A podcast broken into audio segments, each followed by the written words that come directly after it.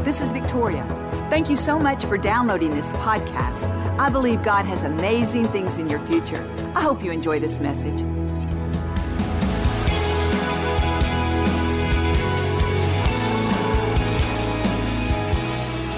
I just want to remind you that you are extraordinary. Nobody wants to be ordinary, do they? We all want to be extraordinary. We want to live an extraordinary life.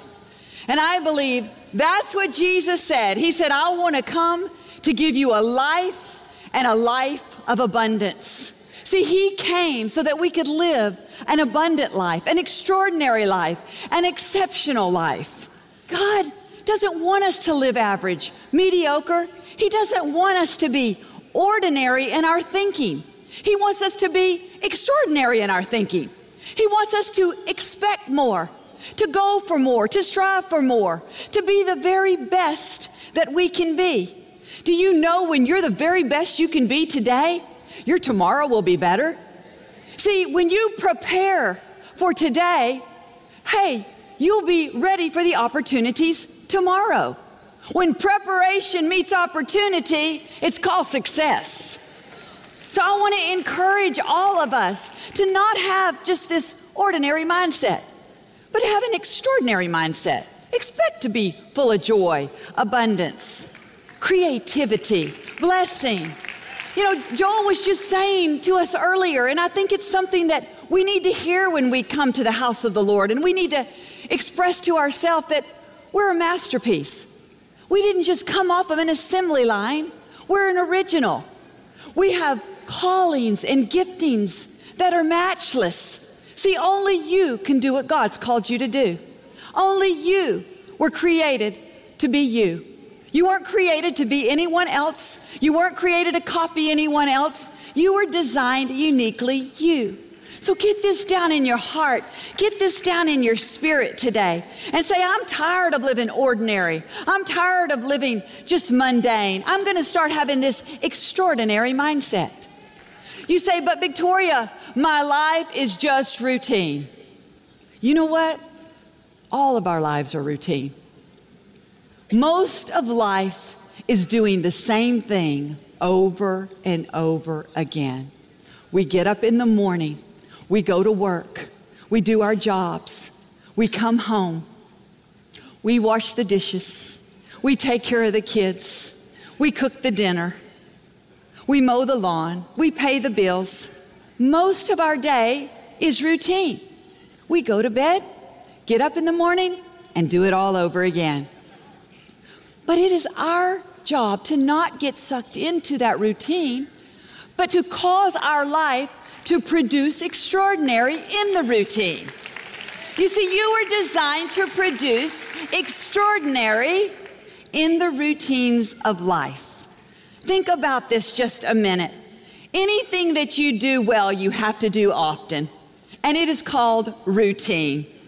So we have to know that when we're in the routine, we're in the difficulties, we're in the challenges, all the things that we all face, that there's extraordinary being produced. Because I believe when we understand that we're not average and our challenges weren't here to make us suffer, they're here to bring something out of us. Our difficulties are here to bring something out of us. Our routine is here to bring something out of us. I think about all the years that I've loved my family. My children were born. I, I took care of them. I changed their diapers. I fed them. I gave them a bath. I taught them. I did everything I knew to do day after day after day. I've tried to be a good helpmate to my husband. I make sure he gets what he likes. I cook him dinner. I tell him what to do. I give him vitamins. I do my very best, even when they don't appreciate it, day in and day out. But can I tell you, even when they don't appreciate it, and even when it's difficult, do you know what the routine has done for me? It's given me extraordinary. It is my extraordinary. What is your extraordinary? I can see my life because I was routine and faithful with what God gave me. I now have extraordinary in my life. I think about challenges and difficulties I've faced. Many times I think, I just want to quit. Is this even worth it? Is it even matter? But I have learned when I've pressed through day after day, those challenges day after day, it produced extraordinary lessons in my life.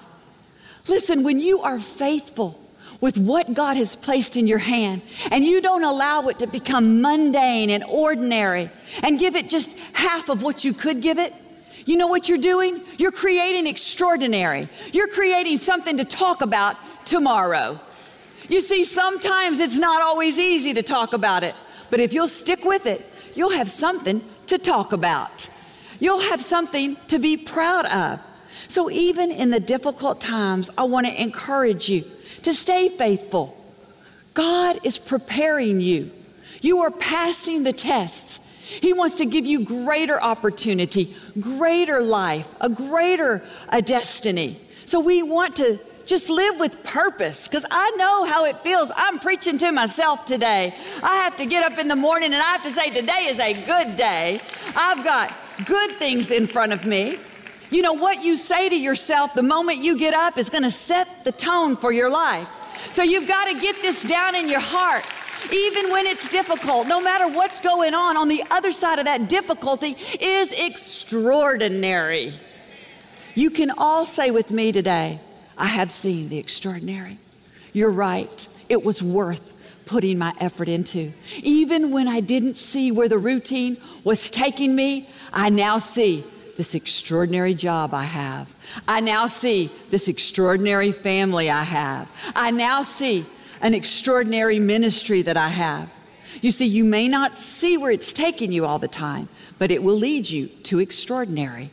When Joel's father was pastor of Lakewood Church, in his latter years, I would come and get him and take him to church I remember one time we were in the back getting ready for church, and he had a woman who did his hair and his makeup for television because we would broadcast the Sunday services. And when I was back there one morning, this young lady that did his hair looked at him and she said, Pastor Osteen, I have to tell you some news. She said, My husband is being transferred to another state for his job. And she said, This is going to be the last time that I'm going to be able to do your hair and makeup. She said, I'm so sorry this came so quickly, but this is one of those things where I just have to go.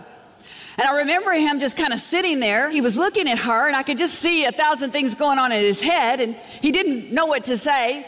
So he looked at me. And uh, he said, Well, Victoria, he said, Can you do my hair for TV on Sundays? I thought, I don't have a cosmetology license. I'm not trained in this. Then the next thing I know, they're both looking at me. So I quickly just said, Sure, I'll do it if you trust me. Well, little did they know I had a little experience. When I was in junior high school, I used to cut some of my friends' hair and attempt at highlighting. But that day, I was given a promotion. I was now the hairstylist for John Osteen Lakewood TV television productions my family, a lot of my mother's side of the family lives in Georgia, and uh, they were preparing a family reunion, and they had made plans, gotten hotels, gotten locations. They were they'd put a lot of work into it, and they called me up and they gave me the date, and they said, "Listen, we're going to have the best family reunion. You got to be there. This is the date." So I checked the date, and it fell on a weekend. And I said, Look, guys, I can't come on the weekend. I have to do my father in law's hair. And they were like so disappointed. They were like, What? You can't come and we've done all this planning? And I said, No, I'm committed. We tape on Sunday and I have to pick him up and I have to bring him to the church. I have to do his hair. Well, later on, I got word that they were talking about me. I found out that they didn't think my job was very important. And they said, I can't believe that's all she does in the ministry. I think she should be doing more. You know, they weren't trying to be mean, they just thought my job description should be different. Well, you know what? That hurt my feelings. And I got to thinking about it and I got a little discouraged about it. But then I made a decision. I thought, you know what? I'm going to let that go. Because deep down on the inside of me, I hear, be faithful in the small. Be faithful in the small. Just be faithful in the small. So I let that go. And I decided to be the best TV production hair person there has ever been. So for several years, I'd pick my father in law up, bring him to the church, and get him TV ready. I was committed to that job, I was faithful. And in the routine of all those Sunday mornings, all those weekends, I didn't realize that I was building extraordinary into my life. You see, I believe it built commitment in my life.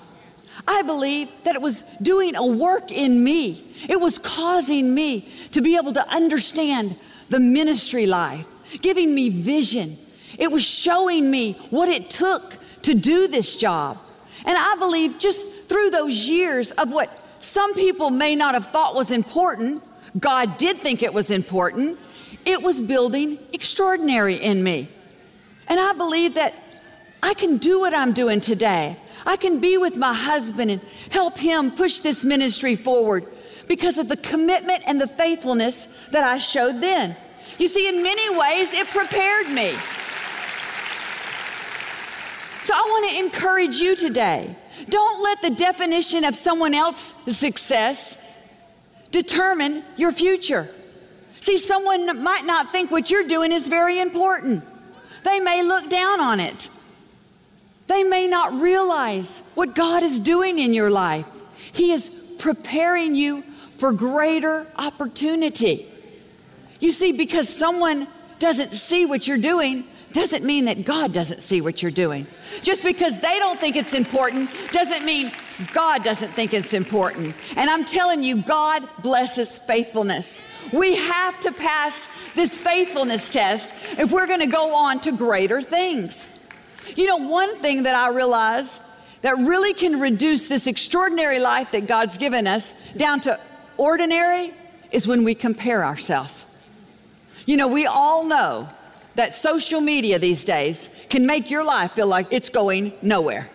You look at these vacations, you look at all the stuff these people are doing, their highlight reel, and you think, man, my life is just ordinary, routine. I go to work, I come home, I go to work, I come home.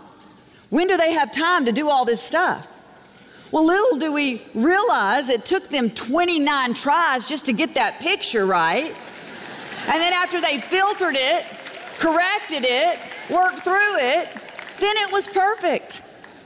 We know this, don't we? We cannot fall into the trap of comparing ourselves because we're originals, we're masterpieces, we're one of a kind. The assignments that you're called to do are distinct to your calling. You fit your destiny. No one else can do what you've been called to do. Don't shrink your life down to mundane and ordinary. Stir up the gifts of God within you. What do you have in your hand that is going to be your extraordinary tomorrow? I encourage you, just like I encourage myself. God is a faithful God.